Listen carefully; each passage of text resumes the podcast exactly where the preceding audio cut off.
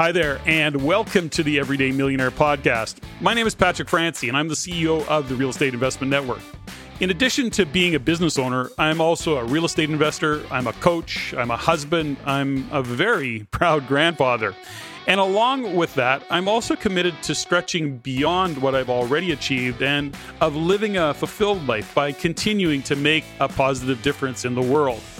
I invite you to join me to listen in on the Everyday Millionaire podcast as I interview and have conversations with seemingly ordinary individuals who have achieved some pretty extraordinary results, whether it be in their life, in their business, in real estate. And it's here where I'm going to delve into the details of their journey, along with the paths they've traveled to get where they are today, and as importantly, where they intend to go in the future. My guests are here to inspire. They're here to help you learn by talking about what's real for them, both in their wins and in their challenges, from the life and the lifestyle they live to the person they had to become along the way in creating and building their financial futures for themselves and their families. Before I begin this episode, I'll start by first thanking you for listening in and for your support and the feedback you provide us on the show, as well as to ask you to please continue to send your comments, your suggestions, or your questions directly to me at CEO at ReinCanada.com. That is CEO at R-E-I-N Canada.com. And if you're inclined, please share this podcast with your friends your family and with people you know or perhaps even people you don't know. Rate the show and comment on iTunes, Stitcher, SoundCloud, or whatever platform you happen to use to listen in. And while you're at it, please follow me on the Everyday Millionaire Facebook page. So thanks again for the feedback you provide us. It's definitely appreciated. Okay, let's get on with this show and have a conversation with today's guest.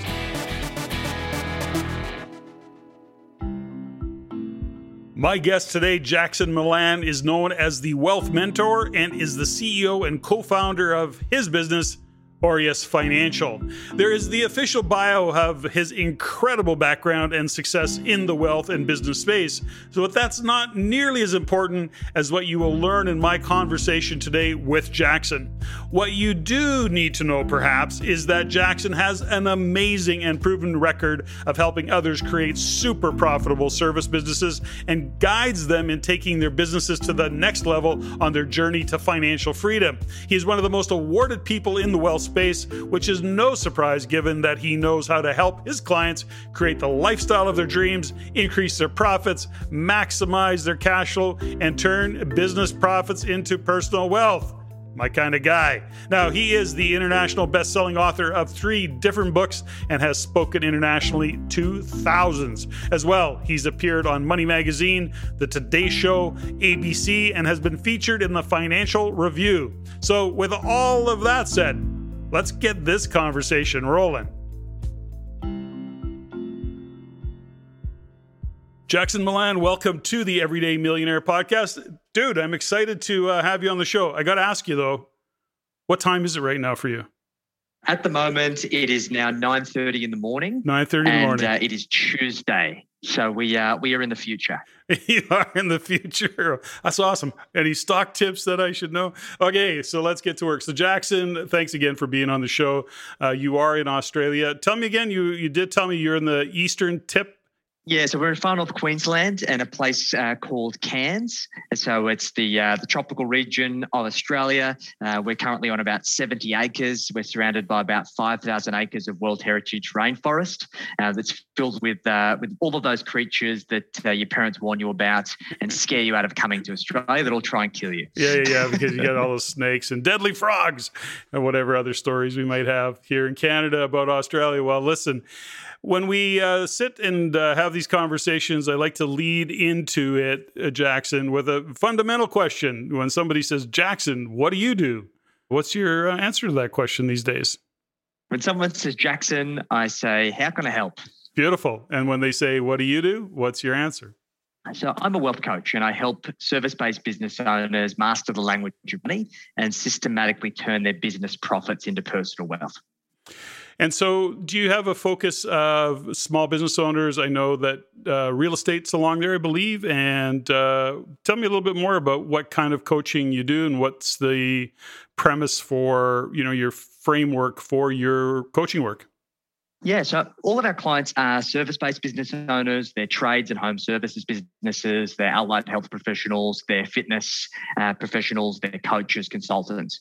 Essentially, most of them are experts in making meaningful changes in the lives of their clients that are high impact and high value.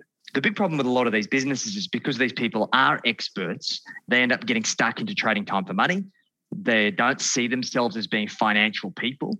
And for this reason, they end up just creating another job for themselves and living hand to mouth, never making their money work as hard for them as they possibly can. So, what we help them do is we help them firstly lift the invisible ceilings around their money mindset, shift the beliefs that they often have around money being complicated and difficult, help them actually simplify it and implement a really simple system. We then help them create structures and frameworks that hold them to a higher standard and make sure that they're focusing on real tangible outcomes, not vanity metrics. And then we help them make sure that the default action when it comes to wealth creation is action, because as we know, Patrick, uh, a good idea in theory remains exactly that, just a good idea until you put it into place. Um, and so many people are caught up on getting their financial decisions and investment decisions perfect, and perfect is impossible. Uh, this is about progress over perfection, and we help them create money muscle memory using our repeatable framework uh, that gets their confidence, uh, gets them into having really good, healthy financial habits, and gets some clarity around how they create financial freedom for themselves and their families. Love it. So uh, we've been uh, lucky enough to help our clients build over 1.5 billion dollars in combined wealth. That's fantastic. Now, when you look at, especially when you're dealing with small business owners, I think that has got to be, in my experience, as probably the one of the biggest challenges that small businesses owners uh, face is they start selling their. They're really just trading their time for money, and they never can really break away from them being the the pointiest end of the the spear in in, in both a operational sense and then as well as you know a visionary sense. They're they're they're everything, and then busting out of that pattern is difficult to do. Surrounding themselves with a great team. Do you go through that process with your you know your service? Because what you when I heard you uh, talk about who your clients are, they're really for primarily service based clients. That's that's what I what I heard. You know, Correct. and and that yes. may not be true, but that's what I heard. And those are without a doubt the most difficult businesses to scale, and especially if you're in it. And to your point, you are the expert. Now, can you give me some insights? You know, we go down this path a little bit because I'm uh, very interested as a, as a small business owner, uh, you know, and as a business owner, and then as a coach of real estate investors and business owners. I, I, I'm really interested in hearing what is some of your thought process or even some of the questions you might ask one of your clients when they come to you. Are they coming to you going i'm losing my mind. I'm working you know 75 hours a week or 90 hours a week and i can't make any more money because there's just not enough hours in a day how does how does that kind of dialogue unfold for you? Yeah it's really interesting this actually starts with my parents and observing them when I was a kid. So my parents were business owners. My mum was a hairdresser. My dad was a tradesperson, and they were incredibly hard workers. Um, for all as long as I can remember, they were working 16 hour days, seven days a week. And they always said to me, Jackson, if you want to be successful in life, you've got to work hard for it. And work hard they did. But as a kid, I very quickly started to realize that there was something wrong with what they were telling me and the reality of their situation. And what I could see is that they were working for money as opposed to money working for them because they never had much to show for all of this hard work. Everything was always hand to mouth. It was living week to week, month to month. And I quickly discovered that they didn't understand the language of money. Um, they didn't know how to use money as a tool or use their vehicle as a tool for wealth creation. All they knew was their craft, their, their, their technical skills. And they thought that just pursuing that and becoming a really good technician would guarantee them financial freedom. And it definitely didn't. And this is the common theme for most service professionals is that they're very, very good and they think just more effort is going to equal more reward. And the problem here is the business is a vehicle. It's a wealth creation vehicle, the best wealth creation vehicle, in my opinion. But because business owners put so much blood, sweat, and tears into their business, their business actually becomes the destination. It becomes the source of their validation. It becomes a, a, a significant part of their identity. And as a result, they've been programmed to chase the vanity metrics hey, I just need to increase my top line revenue. I need to get to 10K a month, 50K a month, 100K a month, whatever that number is. Hey, I just need to get more staff. I need one staff, five staff, 10 staff, 20 staff. But all of these things are not synonymous with financial freedom. So, what we do, Patrick, is we actually start with the end in mind. We help them create a catalyst for changing their thinking. So, the first thing we do is we get these people to define their financial freedom plan. We actually help them map out all of their lifestyle and financial goals outside of the business over 20 years, which sounds a little bit scary because most business owners are living kind of day to day, right? Sure.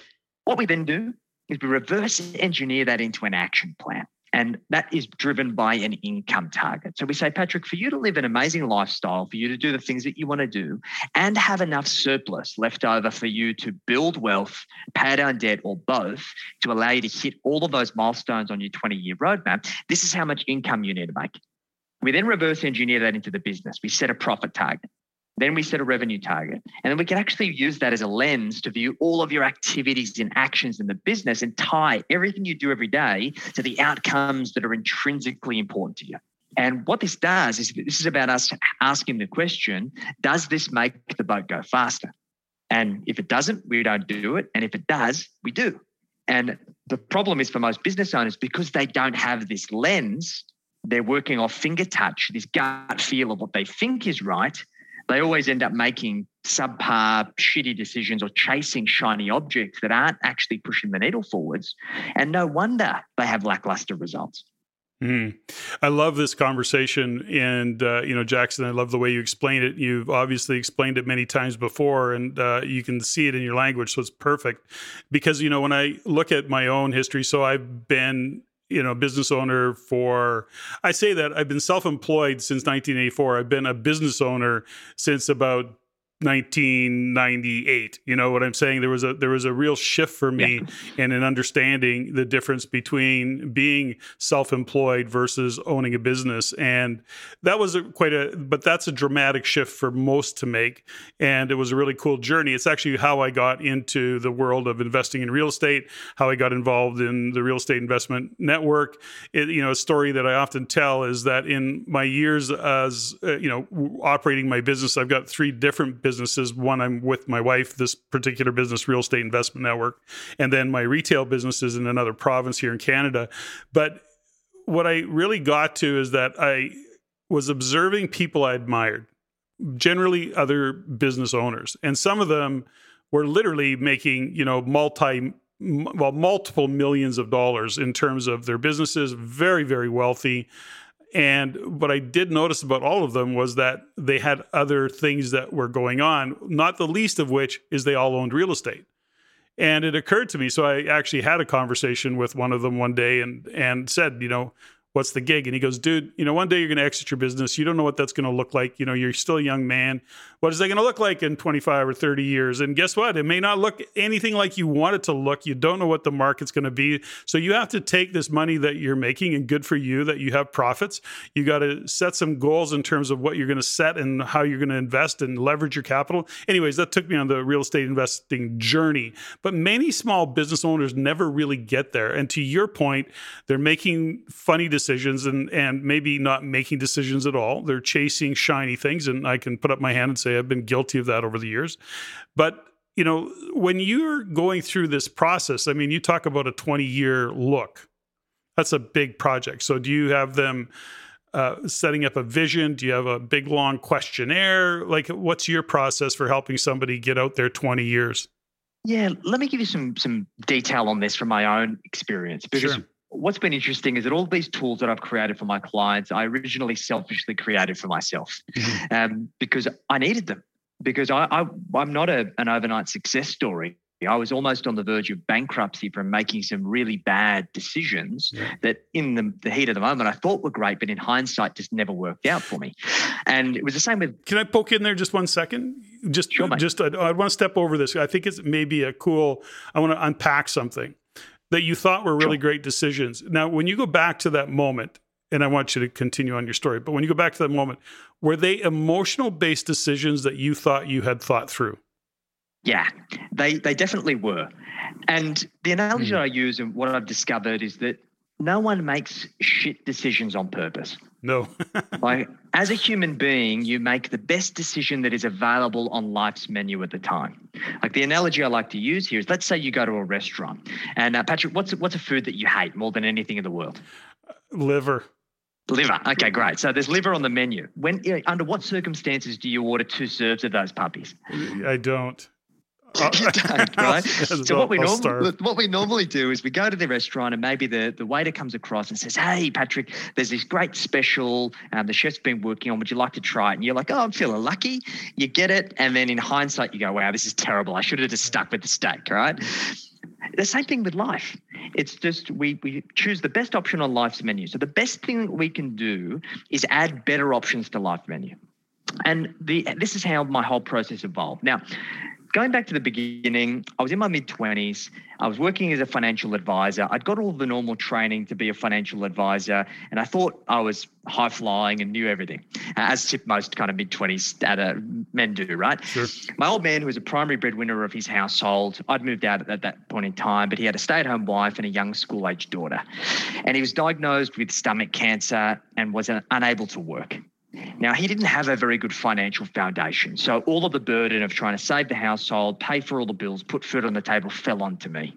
And I went through my first corporate restructure at the time, double whammy. And I had about a 20% haircut on my income. Now, my brilliant idea at the time was to set up a men's fashion e commerce business. I'd never designed a piece of clothing. I'd never built a website. I'd never done online marketing. I'd never done supply chain management. I'd never dealt with client fulfillment. It was basically a pure ego pursuit to prove the world that I was right and they were wrong. And the business had some success. We got it to multi six figures, it had some notable features, but I hated the business because it was the blind pursuit of money. Mm. And as a result of trying to pay all of the bills, fund this cash eating monster of a business, I ended up in multi six figures in bad debt. And the option to hit that big red reset bankruptcy button was there. I could have. But I said, okay, well, I can hit the reset button. I can wait seven years to clean my record and start again, or I can earn my way out of this situation. And that's what I decided to do. I committed myself completely to wealth coaching. I've been the term financial advisor. I created this term wealth coach. And I said, okay, how can I avoid making these kinds of mistakes for myself? And how can I help other people who are typically emotionally driven? Because let's face it, most business owners are super passionate and make emotional decisions. How do I get them to make objective, forward facing financial decisions that give them peace of mind and certainty about creating financial freedom? And very, very quickly, I paid off all of the bad debt. I scaled to seven figures and I've been able to now build a $6 million business that, and I have a multi seven figure net worth at 33. And it's because I've been able to implement these fundamentals. And this is what we teach our clients. Well, yeah, and and I just want to not step over me rudely interrupting you. The reason I asked the, that question at the time was in my own kind of research and study, I've really discovered that more and more, so many decisions that we think we're making, as in we think we're actually thinking them through, are in fact our emotions fooling us into and convincing us that, man, have you ever thought this through really well? And then we don't realize that we're still making an emotional decision and it was just the dumbest decision, right? So th- that's the exactly. only reason I think there's a, there's a lot of value in that particular segment. You know, there's something else that you just said, and I'm curious about is that your back was up against the wall. Let's face it. Yes, you could have pe- pressed a reset, but I mean, your back's up against the wall. And even if you push reset, it doesn't make your problems go away. It's just a new set of problems, and and away Correct. you go. So when you look at your years of experience now and the number of clients that you've had, how often that the clients coming to you are their backs up against the wall number one they're they're and it may not even be that their backs up against the wall financially they're mentally, emotionally, perhaps even physically spent. So, in other words, yeah. they're not even being proactive in terms of seeking you out. They're being reactive. And you know, so is it? Do you do you see like how often do you have somebody walk in or call you that's being proactive, going, you know, something? I see a problem down the road. I better get this handled now. You know, do you know what I'm saying? Do you? Yeah, it, I'm sure there's a few, happen. but like it's, it's rare. It's yeah. really rare, and to be honest, the vast majority of our clients are coming to us reactively because they're in a shitty situation. Yeah. Um, and there's there's some crossroads where the fact is that they're like, like I can't deal with this anymore. Um, I've been doing this for five, ten years already. I'm I'm not earning the kind of money that I need to be earning. I feel like I'm drowning. I need this is my last hope. Mm-hmm. Um, and to be honest, we've even had clients come to us in similar situations to what I was in, being multi six figures in bad debt, ready to hit that big red reset button. And through implementing these foundations, getting these fundamentals right, understanding the, the levers that have the most sensitivity to be able to turn that situation around and get them back into a good solid position um, that's what they need. Um, and i think this comes aligns perfectly with what you're talking about here patrick because my view for every all financial decision all decisions at all is that my self-assessment is three things. Is this decision helping me make more profit? Is this decision helping me buy back my time? Or is this decision helping me build more wealth? And if the answer is no to any of those three then I really need to be asking myself why I'm doing it in the first place.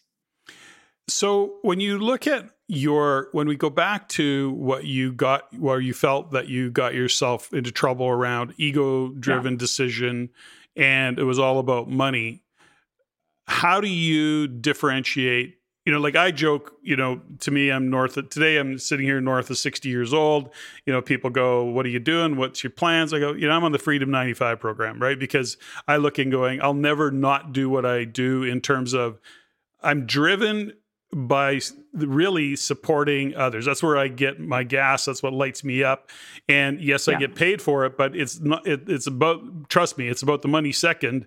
It's really about how can I be a contribution now I've gotten that lesson over the years, but when you were back there, how did you back test the thought process that said, okay, no, this isn't money driven. This is the you you know you yes, you had a background as a, a financial analyst or a, a finance sorry, you weren't a financial analyst, you were a finance guy, financial advisor. Advisor. Yeah. You know, so how did you marry those two and come out the other side going, this isn't about money but it's about money. Like, were you savvy enough or were you kind of deep enough at that time to even say, you know, something I can make a contribution here? Was it was that in yeah, some of your I, language? I think, I think the big part of it was, and something that I've learned to do from that experience was implementing a feedback loop into everything that I do.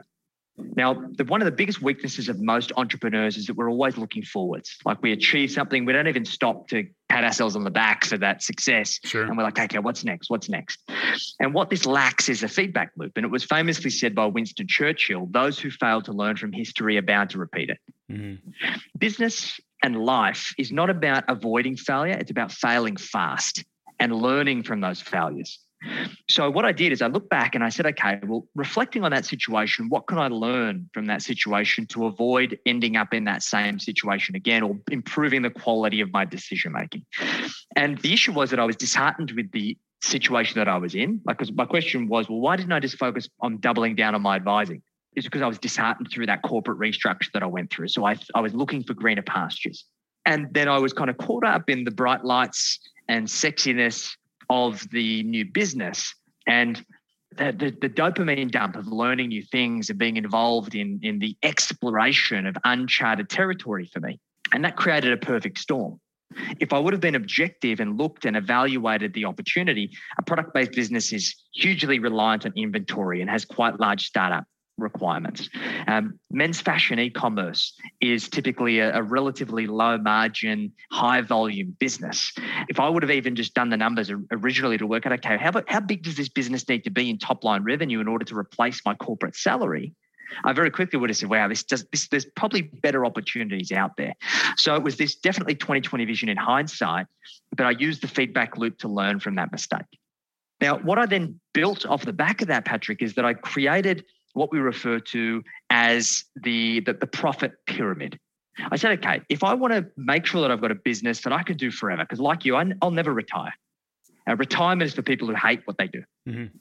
or have been so burnt out that they physically can't yeah. continue to work anymore. And I have no intention to do either of those things. I want to love what I do every day and I want to do it at a pace that I could do for the rest of my life. So, huge profits come from a result of purposeful positioning so, creating a value proposition that embodies you and your values and communicates that to your ideal avatar where they have a light bulb moment. They go, aha, this is exactly what I need. Second thing, is pricing and packaging. Don't sell time for money because there's really profitable businesses. Like I work with clients who just sell their time, but they sell that time at such a high premium that they have more profitable businesses than those who have massive leverage teams. Mm-hmm. So if you understand how to price and how to package your value, then you can make a huge amount of profit. And then the third aspect of the pyramid is P&L intelligence. Understand how to read your numbers and use that as a lag indicator for the success of the levers that you're pulling in your business. And if you can have those three things, not only are you going to have a business that you really enjoy, but you can have a business that rewards you handsomely and allows you to fuel your property portfolio, allows you to create passive income, allows you to get to a point where you can actually choose what you do with your time.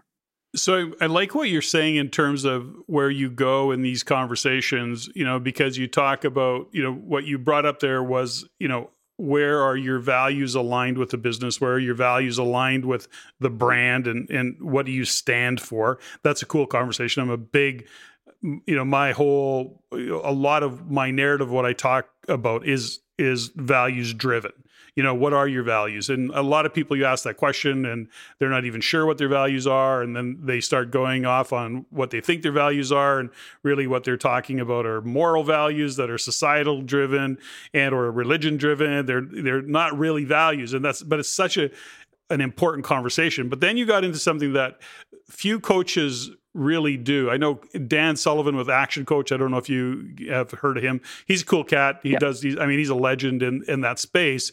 But what you said was really interesting, which is how do you look at your P&Ls? How do you read those profit and loss statements? How do you step back from it and, and say, am I am I pricing right? You know, like is are my you know are my metrics or is the matrix that I set up or the metrics I set up for pricing in alignment with getting the most not only the most profitability but providing the most value and leveraging that. So I love that whole conversation. So you're really into the operational side of things. I want to go back Definitely. A, one one back here, Jackson, which is you know I want to go back to your parents a little bit because there's an interesting statement that you had said earlier on, which was you noticed that your parents weren't really living or being they were they were kind of walking no they were talking the talk they weren't really walking the walk although that wasn't their intention they were trying to give you some guidance around all of that and at some point, yeah. you, you some point you're observing this as a young man growing up. You look at it and go, "Mom, Dad, you know, you're full of shit. Like something's going on here." But go back. When did you kind of start to see that? Because that's an interesting view of the world to have as a young man, and to actually form an opinion of it. Any was there was there a fork in the road moment back then? Do you think, or anything that you can go back to and relate to? It's a really good question, mate. I I think my first real epiphany on this was, and I was always a curious kid, um, always asking questions and looking at things from different perspectives. And I think my first epiphany was looking at. I remember I had a kid, in, uh, a kid that was a friend of mine. Um, he was my best friend. His name was Alexander, and he was very, very wealthy. Um, they lived in this beautiful house, like right on the beach in a, a really affluent part of Sydney.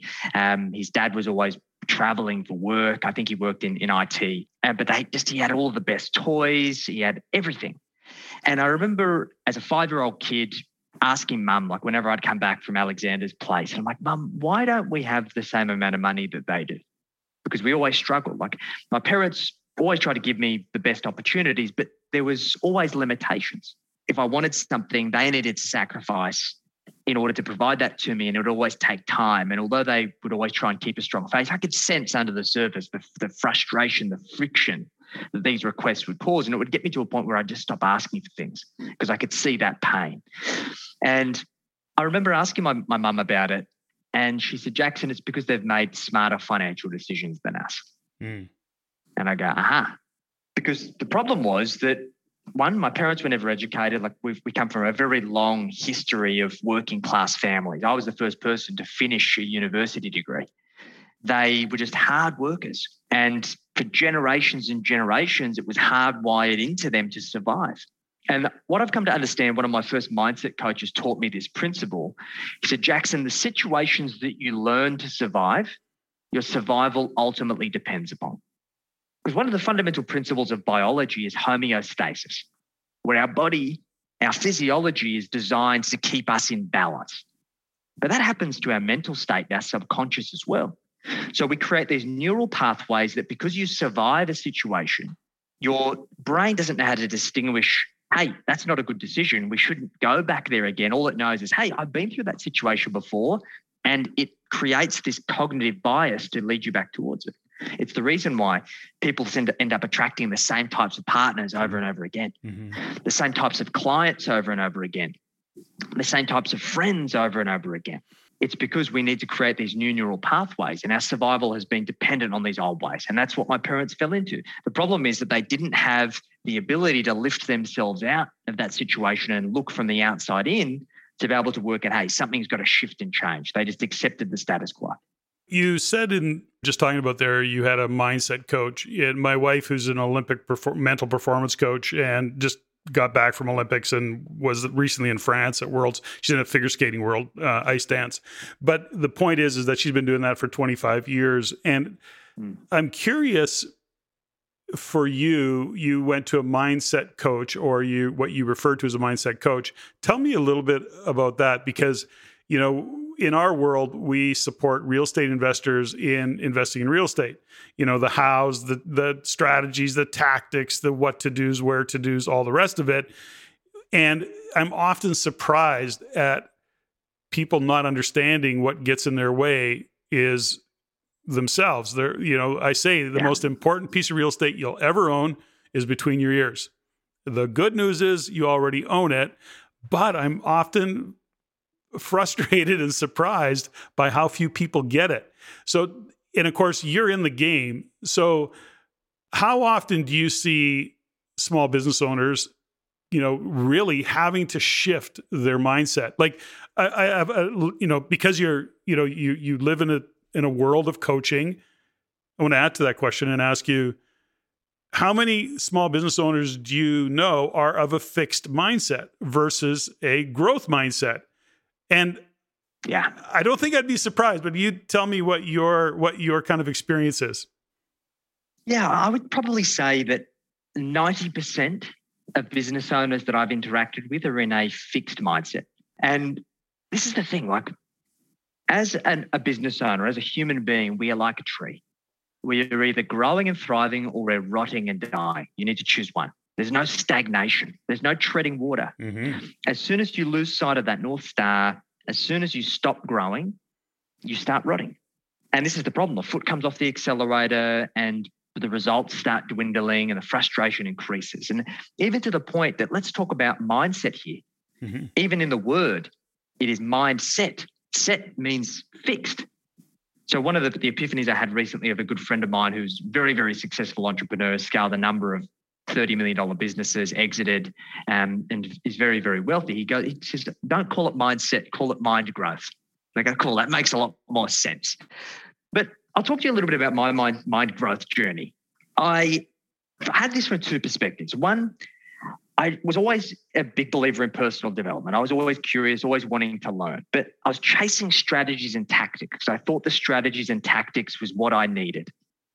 But to explain it, when I'd actually go to implement, there would be like this feeling in my, my solar plexus as if there was a brick wall, a physical resistance holding me back from pursuing and implementing and acting. And I always question why. Why can't I do it? Why can't I find myself to get this done, to get it completed, to stop procrastinating? And that's when I discovered mindset.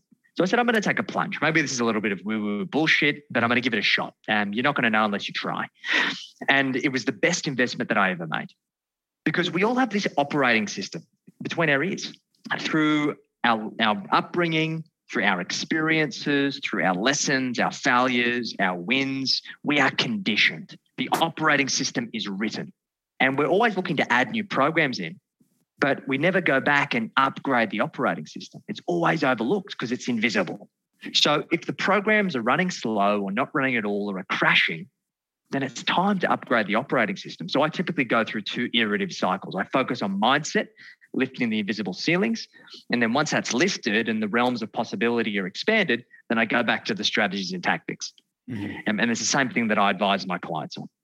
There's a, another spin on mindset, which we often use, which is to give it a context because people say the word mindset, they don't get it. I, I we expanded on it and saying, you know, think of it, what do you set your mind to?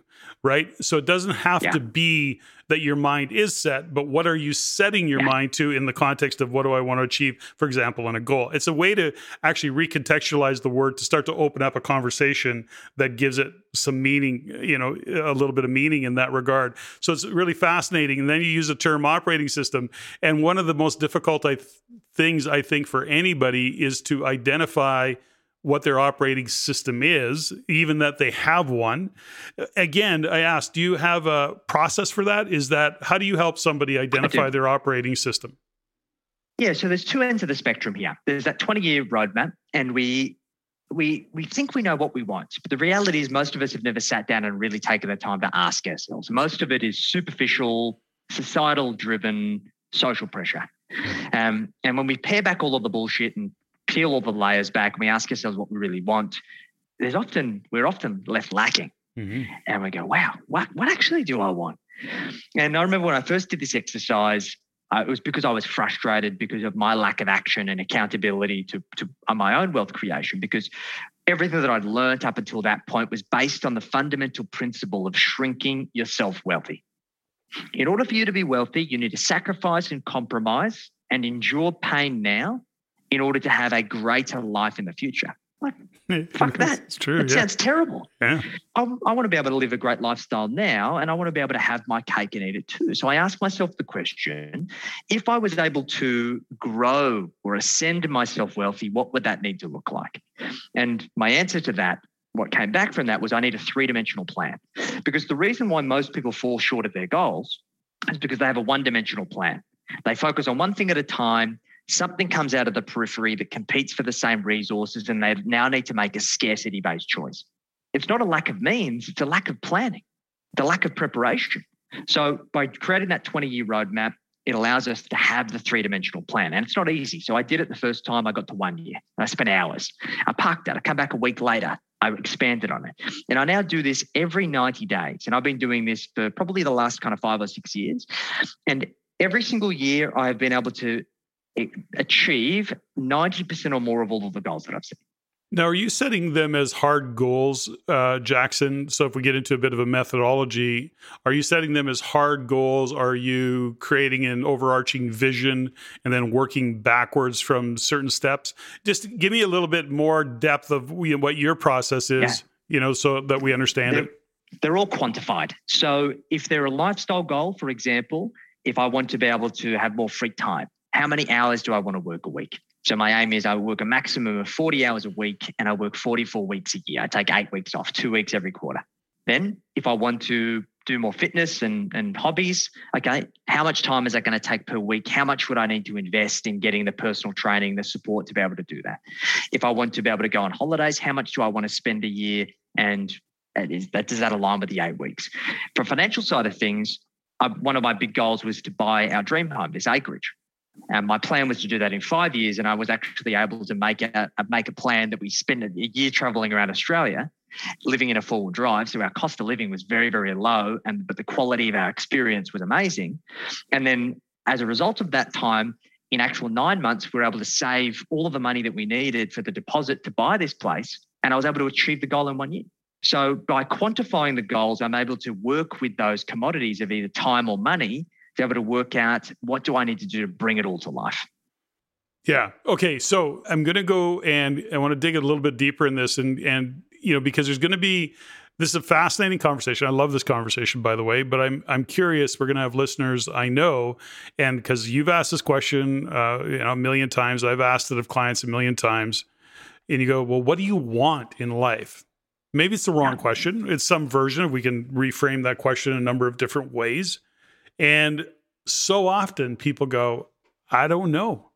I don't know exactly. what I want. Is that your experience as well? Yeah. And I think it comes from a couple of positions. One, that they haven't given themselves the space because they're terrified of what might come up, or they believe that they don't deserve, they're not willing to give themselves permission because of the fear of failure, the lack of of, of their, their self worth, whatever the lack of means or resources are, um, they essentially that gets in the way.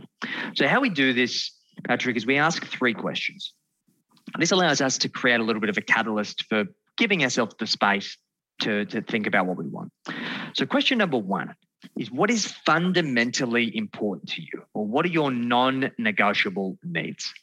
So is it paying the bills on time, uh, having a good emergency fund just in case, providing for your kids, having a roof over your head, being able to pay the mortgage, so on and so forth. List out as many non negotiables as you can think of until you can't think of any more. Then, assuming that your fundamental needs have been met, what then becomes your goals, your dreams, and your aspirations? Don't think about the means or resources required, just come up with them. So, hey, you want to have your own home. Okay, where?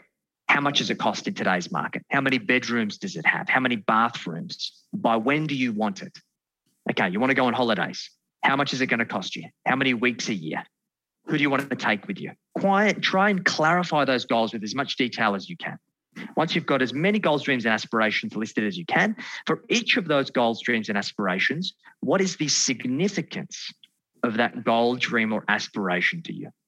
So if you want your dream home in Alberta that's a four bedroom and is going to cost you $1.5 million and you want it in five years and have it paid off in 10, why is that significant? Why do you want it? Why is it important?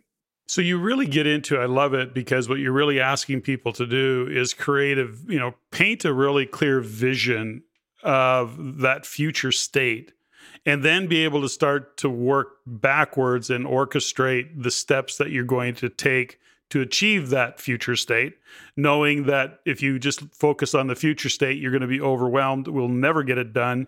But if you work backwards and say, what am I going to achieve to your point, whether it be 90 days, 180 days, where you're doing milestones, where you're doing check ins, where you're actually saying, if I hit that, that actually will move me closer to that outcome and uh, and yes, some of those things might change along the way because life changes and circumstances happen, and maybe some cooler opportunities show up. And the next thing you know, you don't want to live in Alberta anymore. You want to move to Australia and and buy an acreage and raise some animals. Exactly.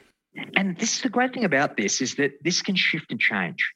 Like if I went back to my roadmap that I did three years ago, nowhere on it was a year traveling around Australia and living in far north Queensland on acreage and have, creating an animal sanctuary. Yeah, we wanted to live in acreage, but the, this wasn't even a realm of possibility. So by creating it and having a method that we review it every 90 days and optimize and improve, things get added, things get removed, things get adjusted, shifted, and changed. So we're constantly recalibrating the plan to make sure that it aligns with who we are as people and what we truly want now that you've moved along and and um, I'm interested in you know where you find yourself today in Australia where you're own this land and you've now you're loading it up with animals and uh, is there there's and there's lots of rescues in that animal rescues on that property as well yeah they're, they're all rescues so all basically rescues. Um, Yep, all rescues, yeah. uh, which comes with its own challenges. Sure. Um, but it's it's a great experience. My my passion actually, when I was a kid, I wanted to be a vet, um, and it's something that it's on my roadmap that probably in my 50s, I'm going to go back to university, study veterinary science, so then I can uh, basically do the vet work myself because it costs us a pretty penny yes. to uh, to have this sanctuary, I tell you. But it's something that, that I'm passionate about. So the aim of the game here and, and what I've done personally is that there are three levels that we're going through in our entrepreneurial journey. There is the trade of time for money. And it requires you to be there. If you're not present in your business or investing that time wisely, then the money is going to be limited.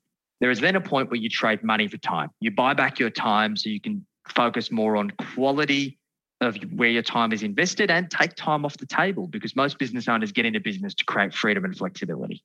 Um, and that's what I've been able to, to create and test um, through the year traveling around Australia and through living in far north Queensland, being completely disconnected from my team of 25.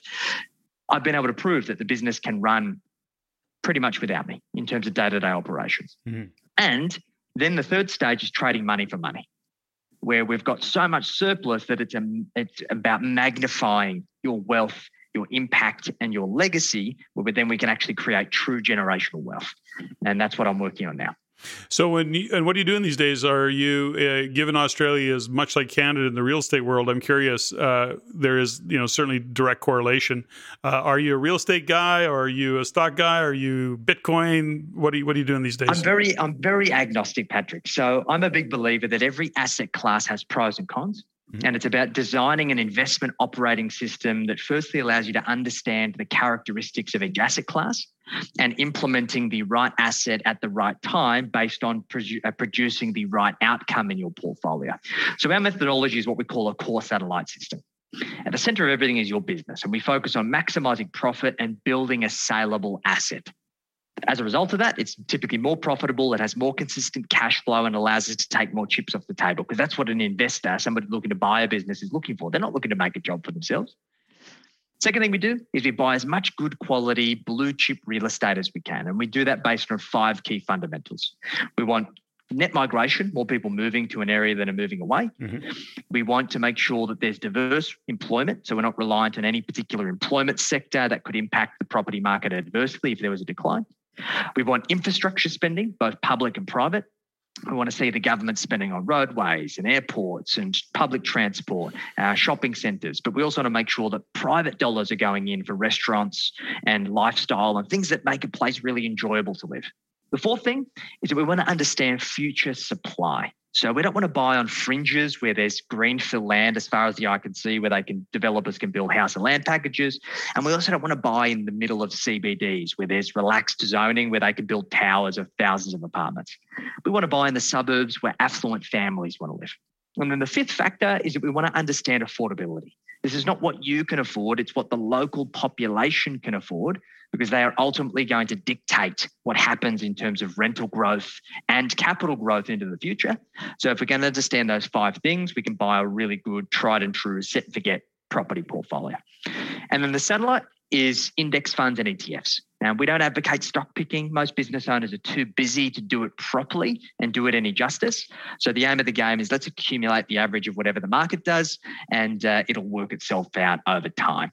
And some of our clients do choose to speculate in cryptocurrency, but we make sure that it's only money that they can afford to lose uh, that's not going to impact their financial freedom plans. Fantastic. Now, when you look at what's going on, uh, we'll just talk economics a little bit or the economy a little bit. When you look at what's happening, you know, uh, globally, you know, what's happening in the U.S. and uh, Europe. Uh, we get, of course, into Ukraine, Russia.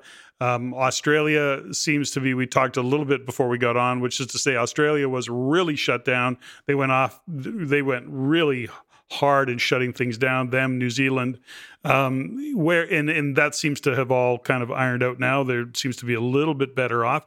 What is your view of the overall global economic picture? Are you the eternal optimist, or are you kind of going? Yeah, you know something. I, I see some challenges in the future that I'm preparing for. Yeah, my whole philosophy is around optimistic accumulation. I think there's two factors at play when we look at any investment vehicle. There is the fundamentals and there's the sentiment. And obviously, sentiment is low. We've only got to look at the, the fear and greed index to see the impact on obviously the tail end of COVID, um, the Ukrainian situation, inflationary pressures in the US, um, supply chain issues. All of these things are creating uh, negative sentiment. Obviously, fuel prices as well. All of these things have an impact on sentiment. However, when we look at the fundamentals, the fundamentals are still pretty strong. Sure, uh, PE ratios are ridiculous and companies are very overvalued. And I do believe there is going to be some sort of correction.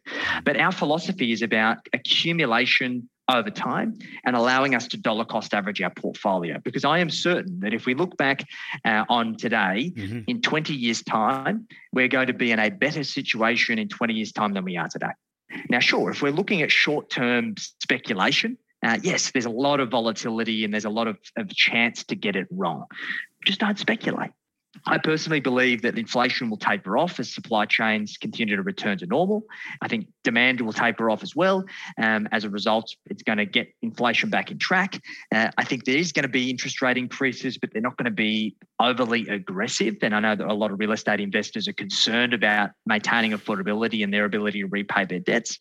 But we've got to realize that when interest rates go up, the government's mortgage repayments go up too. Yeah. Um, and inflation is actually a good thing for their debts because it is eroding the value of their debt over time. So mm. I do mm. think that we're going to have a slightly higher than normal inflation. Like, for example, in Australia, inflation is about 3.5% where our central bank tries to keep it between two and three. But uh, we don't see them aggressively going and, and hiking rates. We probably see about a 0.5% rate increase over the course of the next 12 to 18 months. So um, my, my, my focus is focus on the things that I can control and accept the things and understand the things that I can't and just focus on accumulating good assets over time and everything else will be fine. Yeah, totally get all that. Uh, we're, uh, you know, Canada's, you know, bumping six percent CPI, and uh, you know, the U.S. is, I, I don't know, I want to say they're well over seven. And of course, if you really take CPI off the table and look at what it really is, it's you know probably double that in both both Canada and the U.S., um, which is fine. I, I, I was just curious as your view of the world. This isn't about that particular conversation, although I'm always looking at what's going on economically. It's kind of one of my nerdy things that I do. I'm curious, you know, in your own development and you know when you're looking, you know, you're obviously well uh, read, you're well schooled in what you do, you've, you've, you're passionate about it, and with that passion comes study.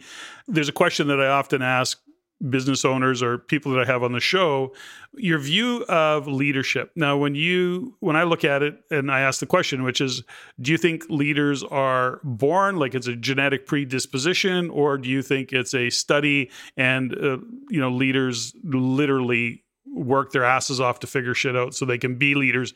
That fundamentally they want to they're driven to be a leader and that there is not really any natural leaders in that sense. What's your what's your view of that world? Yeah i definitely believe that there are certain individuals that have a knack a natural knack for leadership mm-hmm. but i do believe that it requires a lot of personal development a lot of growth a lot of experience in order to be a really good leader. I've always been told that i've and I'm a natural leader, but the actual like the, the, the nitty gritty details of leadership were not something that, that came naturally to me. I'm a visionary, so I, I, find it very easy to get in front of a group of people and inspire them and help them get them to see my vision and buy into my vision. And what I'm not very good at is the nitty gritty details, the, the kind of the corporate governance, the structural parts of leadership. So I outsource those functions. My business partners, our COO, we've got a general manager, um, we've got uh, in, in each of our businesses, we've got a head of department. So I allow people who are much better at the finer details to take care of that and allows me to be the chief dreamer that I focus on looking forwards, understanding where we're at and what's going to be the best path to get us from where we are to where we want to go. So I think it's important to understand that there's no one size fits all for leadership. It's about understanding what your strengths are as a leader and playing to those strengths. And once again, when we get to that second part of that equation of being able to trade money for time, use that money wisely to hire the right people and surround yourself with the right people in your business who can help round out your leadership to get the best possible outcome in your business. Yeah, I love that. Such great guidance, uh, Jackson. And the you know there's a there's a part of that which you know goes back to I'm sure the challenges that you face even with some of your clients is having them understand that you need to be the dumbest guy in the room, even if you own the room you know and that really is tough for some owners to realize that you know you you have no problem okay i just need a brilliant gm i need a brilliant ceo i you know i need a brilliant cfo i don't do that shit i don't want to do that so i'm going to make sure the guy that's in there I don't even know how to spell CFO. So I just want to make sure that he's got all that handled, right? So, but that is a that's a huge shift for people that are trying to grow their business. I see it in real estate all the time, which is, you know, somebody builds this portfolio of real estate and then they can't get the hell out of it. They don't know how to, uh, you know, they, they really, and then delegation becomes abdication and the next thing you know everything's crumbling and they go i tried all that it's stupid. You know and, and the reality of it is is that they did not surround themselves with brilliant people. How do you bust through that with some of your clients? What is the one thing that you could give them guidance around?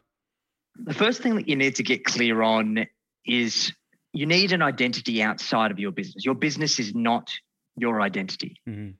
it is a vehicle. It is an asset I see, I pull business owners up on this all the time that they say, oh, my business is my baby. Like, let's unpack that for a moment. What is a baby? A baby is something that is not self sufficient, that requires your constant attention, requires to be nurtured and fed and cleaned. Your business is not your baby. Your business is a wealth creation vehicle, an asset that is there to fuel you and fuel your ambitions and further to that, like my my vision here, um, Patrick, I, I, have no intention to have kids. Okay, um, and I decided that very early on in my life that I said, okay. Many people tie their identity to legacy to having children. Mm-hmm. It's their way of passing that legacy and, and keeping their their their legacy and, sure. and alive. For me, my legacy is about the impact that I can leave behind in this world once I'm gone. Mm-hmm. And that comes to thought leadership. So, our intention is to get our business to a point where we can list on the stock market or become a much larger unlisted private company. And I want the business to last for more than 100 years. So, I've created a 100 year impact plan for what I want to create with the business as a vehicle. Now, I have no ambition to be a CEO of a publicly listed company. Mm-hmm. I don't want to answer to shareholders, and like I'm a, a very rough around the edges, uh, free spirited type of guy. So I probably need somebody who's going to be a little bit more uh, polished and more of a corporate dude or or, or, uh, or woman who's going to be able to step into that role, still embody my values, but present them in a different way and lead the business from say twenty million dollars to hundred million dollars or more. And so, because I understand that vehicle and I'm understanding of where I'm trying to get to, I can endure the ego death associated with handing over those reins and knowing that I've appointed another steward of that vehicle to get it from where it is to where it needs to go. And then the ego death and the acceptance of that ego death, because there's going to be thousands of them, is critically important. It's such a it's such an important conversation, isn't it? And uh, you know, it's interesting that you talk about a hundred year legacy or a hundred year. I think is what you said. A hundred year legacy is uh, when yeah. years ago when I worked with my wife and I worked with Dr. John Demartini who's a cool cat, and uh, you know John said, okay, you know what do what do you want them saying about you in a hundred years, and what do you want people saying about you in a thousand years from now? And it's an interesting conversation. It's an interesting view that it shifts how you look at the world. And you, you know, and, and, there's lots you can you know I think about uh, I don't know you can think about uh, Walt Disney as an example, and you go you know think about how long Disney's been been around. And aside from the name, I mean, everybody has a story around Disney and the impact it was and all the things. So you talk about legacy. There's a there's a, just an easy example that you get to, but the ego death, you know, is really something a lot of business owners and we run into it with athletes all the time you know because we work you know my wife and i mostly my wife but we've worked with professional athletes a lot and and those amateur athletes that have gone on to olympics and that kind of thing and the question is is who are you if you're not that and it's really surprising yeah. how many of those athletes struggle and and business owners as well as who are you if you're not that? And they have their identity attached to it.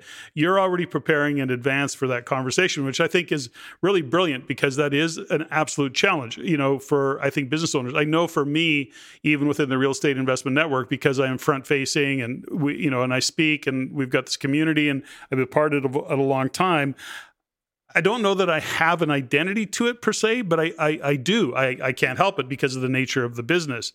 And you know, the question would be asked, you know, okay, you know, Patrick, who are you if you're not that?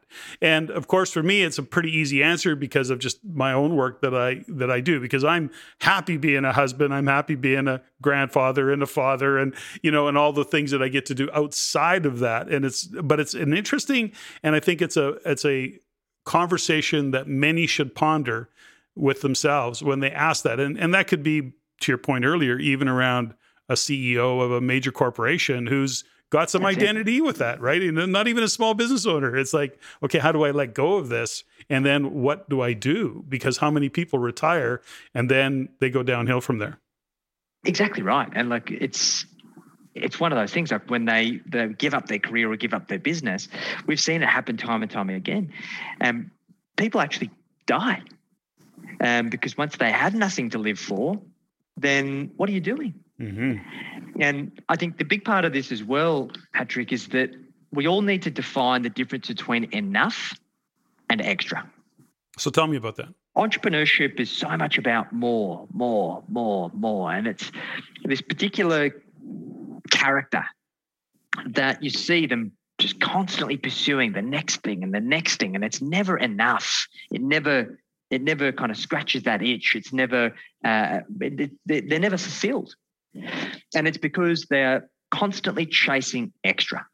And one of the things that i've worked on a lot through kind of uh, really molding my ego to to not be governed by it is been studying a lot of stoicism. Mm, and the idea of this is that what is enough? If you look back on your life and you said, hey, I'm very grateful, super grateful for everything that I've been able to achieve. What would an enough be? And your first thing is to get enough and realize from anything above that is extra. And I have enough. Mm-hmm. And, and everything now is just a game. Uh, and it's a game like sometimes I still get frustrated and, and angry and, and uptight about it, but then I just going to say, Jackson, this is all extra. And I just laugh. And it just immediately takes all of the pressure out of it because it lowers the stakes. If you're playing now just for fun, how much different would you run your business, run your life, grow your wealth? You know, I it's an interesting conversation and I totally get it and concur is that you know, I've had my own realizations over the years that what I have is enough. And what lives in having enough is a lot of gratitude. And, you know, yeah. I've, I've, come to a point in my life now, once again, I think it changes as we grow and, and get older and, and, you know, the relationships have an influence, you know, certainly more ev- than ever. I, I think, you know, social media and those moments in time that are captured on whatever social platform you happen to hang out on can really be this thing that you're never satisfied with what you have. And I've come to realize, and not even recently, over the years, I've come to realize that what I have right now, if nothing changed for me, is more than enough. It's is is enough. I'm very satisfied. I'm grateful for it. And, you know, whenever I can add to it, that's cool. Whenever I can, you know, but for me, I'm looking for things that give me joy, that, uh, you know, really drive the, the, the, inspiration in me, what lights me up, where I can, you know, I, I, I often joke about it, but, you know, I don't need another thing to wash or to insure or worry about whether it's getting scratched or, you know, where am I going to park it or, you know, I, I'm just not there. And I mean, that's not making anybody who is wrong but you know something it's it's the age old you know my $300 watch tells the same time as my $30,000 Rolex you know my you know $5,000 you know wallet you know carries exactly exactly the same amount of money as my $30 wallet like it's crazy right so when you start to put it in perspective those are things that show up for me and let me go hang out with my grandkids and my you know my my family and i'm i'm more than happy with it so it's an interesting shift that's though. what really matters you know it's it really is an interesting shift where gratitude lives Yes. Now you, you've got it at a very early age. You've got it a, as a young man, and and I think that's great. But that comes from an to me that's a purposeful development. Like you you know you you know i started studying stoicism several years ago and you know really you know have followed marcus aurelius and uh, uh epictetus and i've lost the last name right in the moment but doesn't matter. The point is is that it really is a way to live life that's pretty powerful. And seneca thank you. Phew it just popped into my head. So those those are things that's a pretty powerful way. So when you look at marcus aurelius he was not uh, he was a wealthy man you know, he was very humble. And of course, he lived as an emperor and he did some cool things and he battled. So I don't know where I'm going with this conversation. I just find it fascinating that in what you coach and what you've developed, I'm more interested in your journey to come to that place how do you how did you arrive there do you think as a young man? You know did you come out of the chute this way? Was it mishaps? Was there a fork in the road? Was there you know a death in a family of a friend? Something or because there's sometimes a moment in time that goes you know it's it's the conversation that going holy cow life is short and i've come to recognize it. Was there something for you? It's I, I, must have some sort of spirit guide or somebody looking out for me because sure. there's just so many things that have just fallen into place and presented the right information, the right epiphany, the right light bulb moment at the right time for me. And I'm super grateful for that. But I think the big catalyst for me is realizing that I'm actually not financially oriented and financially driven. Um, lifestyle and the quality of my existence and the quality of my experiences and the quality of my ideas has always been the, my currency of choice. Mm-hmm. That led me to really further defining non traditional currencies because, as you rightly said, Patrick, like there's so many people out there that have just been, fallen into this blind pursuit of money, which has led them to creating more and more financial responsibility and burden, which actually limits the opportunities that they have available and it's their, their their dreams get watered down by the sheer fact of the financial burden that they carry and they end up becoming a shadow of what who they could have been in a different world at a different time in a different place so I've always been cognizant of not landing myself in that situation. And as a result, I've always placed a lot of emphasis on the non traditional currencies. And it's about defining what are the non traditional currencies that you truly measure your success by Is it the quality time that you spend with your grandkids? Is it the quality of your health, the ability for you to pursue your hobbies and interests, travel, um, whatever that those non-traditional currencies are for you, emphasize them. Do you think that COVID has had an impact, or your in your observation on people's values in terms of, you know, slow down here. You know, I just went two years. Yes. I didn't need to buy any clothes. I don't need any clothes. I realized just you know, forget it. I don't need new clothes. I don't need new stuff. Yeah, I want to go out for dinner, and yeah, I want to go travel a little bit more again. What, what's your what have you observed as a coach, and even how you talk to your clients these days? A hundred percent. It changed everything. It was the catalyst that everyone needed, even for myself. So, as a bit of backstory, I, I, originally come up with an idea to spend a year traveling around Australia to show business owners how to create a true lifestyle business. And my girlfriend and I started planning it, and then we ended up just canning it because like it's not going to happen, it's not going to work. She's not going to be able to to get out of her job, and there's too many limitations. But then, as soon as COVID happened, the realm of possibility came about again. And all of these self limiting beliefs that we had, the hurdles and obstacles basically just dissolved. And we said, okay, we've got a year to plan. Uh, we're going to prepare the, the, the, vehicle and we've got to prepare the business. And we're basically going to leave in 12 months' time to the day, and everything else has to be ready. And that allowed us to set that milestone, dissolve all of those barriers and self limiting beliefs, and just work towards the goal. And we achieved it. I think there's so many people in some way, shape, or form, no matter how big or small, that had that same epiphany. Mm-hmm. Um, and it was because it was force. But people have been doing this for years of just creating a synthetic catalyst, changing your environment, moving to a new country, starting a new business, getting out of a shitty relationship, looking after yourself, like creating a catalyst that how you do one thing is how you do everything. Mm-hmm. And as a result of focusing on shifting that one thing, it, it permeates into everything else that you do. Yeah, uh, we go down that path. Really, that's I love that whole because that is the truth. You know, you ch- you shift the trajectory. I often use the the analogy that you know you hit a golf ball one millimeter out at the tee and it's three hundred yards out in the other driveway, you know, and it's really where do we set our trajectory? And, you know, you set a timeline, you said, okay, by the year, that actually puts in place, you've already shifted the trajectory. You've already shifted the trajectory of your thinking. You've shifted the trajectory of the decisions you're going to make because your decisions are very focused on that one outcome, you know, whatever, December 31st, we're done. We're out of here. We're flipping off the lights and we're moving. And, you know, we're jumping in our four wheel drive and starting to travel across the country in that moment, the trajectory shifted. And it's why that one little thing really permeates it, changes everything. And if people could get that and think from it, I think it's such a powerful kind of way to look at the world to realize that don't let it get in the way of making decisions, but make those decisions that light you up, that drive you, and then work backwards from that ultimate outcome. I love that thought process. So, um, as we start to kind of wind down here a little bit, you know, what I like to do is dig in a little bit, uh, Jackson, with some fun few questions, what we would call rapid fire, that are never rapid fire, but I ask them anyways. And uh, tell me about your, you look fit, you're young, you're energetic. How do you look after yourself? You know, I'm a big believer in that you are the center of your universe and that you owe it to those around you that you have responsibility to to look after yourself. What do you do? Yeah. First thing that I did five years ago is I gave up drinking.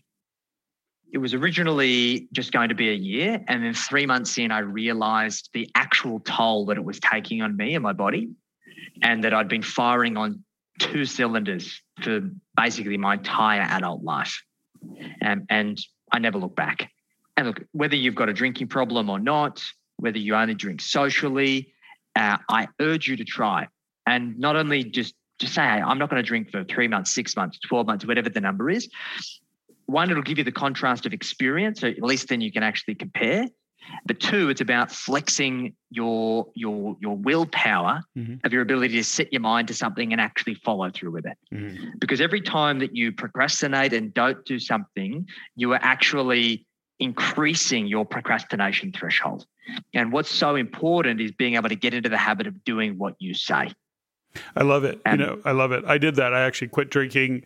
Uh, I didn't do it for an extended period of time. I actually didn't drink for many, many years. I quit drinking when I was, I don't know, 30 and didn't take it up again until I was 45. You know, something along that line. It was crazy. I'd have a beer once a year. It was just one of those things that didn't didn't appeal to me. And and then yeah. recently, uh, not that many months ago, I quit drinking and I don't know how long I went for, several months. And then, you know, pick it up again. I'm, I'm not attached to it that way, but the point is, is that it really does make a significant difference because it's really easy, you know, sitting around to the next thing you know, another bottle of wine disappears. And, uh, you know, so it's something to consider. I love that thought process. Do you yeah. do, uh, are you, do you train? Do you run? Do you work out on a regular basis as well? Yeah, well, obviously on the farm, there's always stuff to do, so that keeps me very fit. Yeah, yeah. Um, and uh, just working around the farm and taking care of all of the animals that uh, that definitely keeps me fit. I've been a lifelong martial artist, so I've been training Brazilian jiu-jitsu for about eight years now, mm-hmm. uh, on and off. It is very high impact, and I'm only a little fella. I'm uh, I'm uh, five foot six and sixty kilos, dripping wet. So uh, I do get injured a lot. So in between my injuries, I try and train as much as I can. but funny. it's probably one of the best things that I've ever done. Is martial arts has really helped me uh, creates that just mindfulness and uh, and uh, essentially have a different perspective on uh, on, on the world. Um, so uh, all of those things keep me keep me pretty sharp and fit. Beautiful uh, meditation. Look, I've never been one on meditation. Uh, mm-hmm. I've got ADHD, so keeping my mind on one thing has never been something that I do well. However, say if I'm mowing the lawns or I'm going and doing something around the farm, I'm always using that as, as a reflection. Sure. And so uh, it's more of a guided meditation or a structured thought process that allows me to kind of unpack things and uh, look within to uh, to shift that operating system. Beautiful. I love that. Um, where I do I do meditate, but I also totally get what you just talked about. Uh, do you have a favorite book that you have read or that you like to gift? Something that really shows up for you? Yeah, a, a, book. Actually, read it last week again. One of the first books my old man gave me was The Alchemist by Paulo Coelho. Yeah, yeah. And my dad said to me, reread the book every five years of your life, and it will take a whole new meaning and give you all new direction. Mm-hmm. And uh, I, I've, I've, done that, and uh, and I, I, listened to it again last week, and it still proves to be true. So I highly recommend it. Um, just phenomenal. I haven't read that book for oh man, a hundred years. Uh, but now that you've said it, I'm absolutely going to uh, get it in. Yeah, I'm going to download it for sure. iPhone or Android? iPhone. Forever iPhone? Uh, I did get the shits with Apple and I then jumped ship and then the same happened and I came back. So now everything is Apple. uh, that's great. What's a job that you do even though you hate to do it, but you do it because you're good at it? Not much to be yeah, honest. I was going to say you're pretty uh, clean. You're probably going, yeah, no, not so much for me. Totally. Yeah, I, am a big believer of outsourcing the things that you don't enjoy doing. Yeah. Um, so I think I do that pretty well. Fantastic. Favorite inspirational quote? Do you have one? Yep. Uh, Confucius quote. The best time to plant a tree was 20 years ago, and the second best time is today. Yeah, there's wisdom right there. Room, your desk, or your car? What do you clean first? None of them. You have them cleaned. Who do you have them? That's funny. I'll, I'll, let you finish the answer to that. You don't do it. You just you let it do its thing, or that's just not your priority. No, not not not my thing. We either take it to get cleaned, or um, my partner does does a, a lot of the cleaning. so, uh, okay. so yeah, that's great. Do you have a favorite tune or a favorite band? I do have a favorite band. I'm a big metal fan. So my favorite band is a, a metal band called Sevendust. Yeah. Um. So uh, yeah, a big big fan. You're a metal guy, hey? Uh, that caught me a little bit by surprise. You know, I've got a couple of good friends of mine who are metal guys, and I'm going, "What the hell?" And they go, "No, Metallica is awesome." And I actually had them. I go, "You guys are not okay." I, I, I don't get metal. Okay. so I said, I said, I tell you what, I'm open. I'm open to it. They're significantly younger than I am. So I'm, I'm open to it.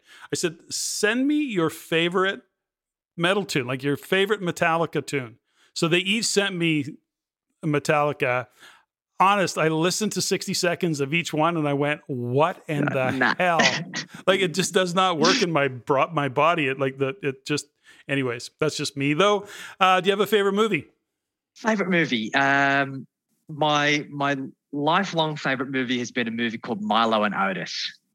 Hmm. Okay, I'm not familiar with it, uh, uh, but I'll look it up. If heaven exists, what do you want to hear when you get to the gates?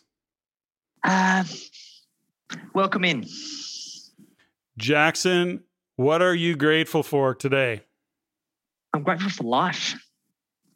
Beautiful. I'm grateful for the opportunity to be me and to live every day on purpose. Fantastic. And I, my friend, am grateful for having the opportunity to get to know you a little bit today and for uh, you taking the time to join me on the Everyday Millionaire podcast. Sincerely appreciate it. Some gold in this podcast. You uh, really uh, brought a lot of value to our listeners today, and I sincerely appreciate it. So thank you very, very much. My absolute pleasure. Ladies and gentlemen, thank you for listening. If you found value in the podcast, please take the time to rate and review and share with others, share with your friends. As it is my goal to always improve and to provide the highest value for you, the listener. If you have any comments, suggestions, or questions you'd like answered, please email me at ceo at reincanada.com. That's CEO at R E I N Canada.com. I look forward to hearing from you. And until next time, Patrick out.